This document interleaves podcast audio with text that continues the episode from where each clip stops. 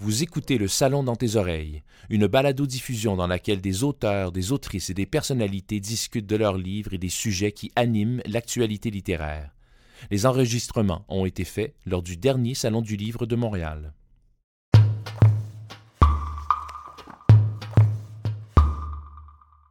Le chemin du parc où il joguait était fréquenté par plusieurs ours noirs.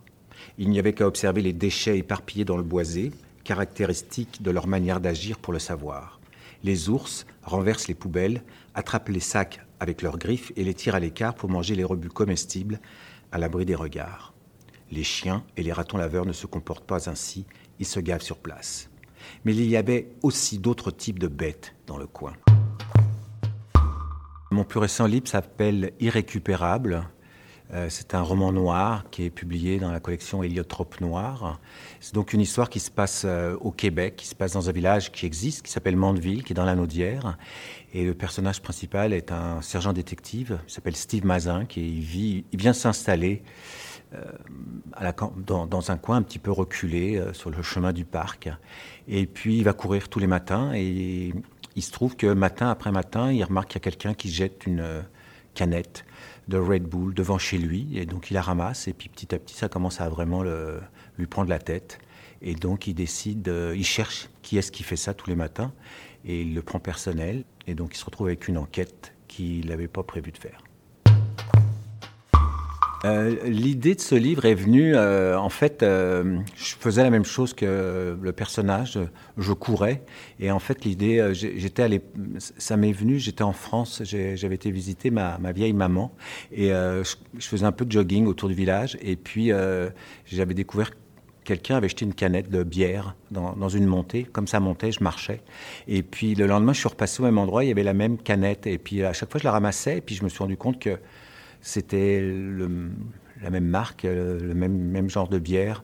Et puis donc je me suis dit, c'est forcément la même personne qui jette tous les jours à cet endroit-là. Et donc l'idée est venue de... L'élément déclencheur est venu de ça, en tous les cas. C'est plus des lieux qui m'ont inspiré. D'abord, c'est Mandeville, parce que ça se passe à Mandeville au début. Donc tout, tout, tout l'endroit devient comme un personnage.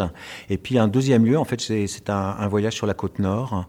Et euh, la, deuxième partie du roman se passe à Godbout. Et donc c'est beaucoup inspiré de Godbout. C'est vraiment, j'ai rencontré des, personnes là-bas, des, gens de la famille de, ma blonde. Et euh, ça, a été, ça a beaucoup nourri euh, la deuxième partie du, roman.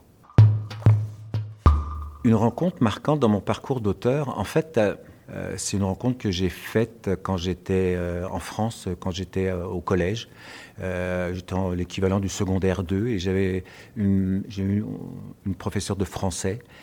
Et puis elle, est arrivée avec des, livres, des recueils de nouvelles modernes, contemporains. Et je me rappelle de deux livres en particulier, le, cas de Dino Buzzati, et puis euh, Les Chroniques martiennes de Ray Bradbury. C'est des nouvelles de science-fiction. Et euh, j'avais vraiment été très marqué par ça. Je les ai relus et relus. Et euh, j'ai découvert la science-fiction, j'ai découvert le fantastique, et ça a été vraiment déterminant. Devant l'entrée de sa maison, Steve ramassa une canette de Red Bull bleu et rouge. Il la retourna pour qu'elle s'égoutte, l'écrasa et la jeta dans le bac de recyclage juste à côté. C'était la quatrième qu'il trouvait en une semaine. Et juste devant chez lui, comme pour faire exprès, le narguer. Il comprenait pas. Quel imbécile balançait ainsi ses déchets à terre, toujours au même endroit? Le ciblait-on lui en particulier?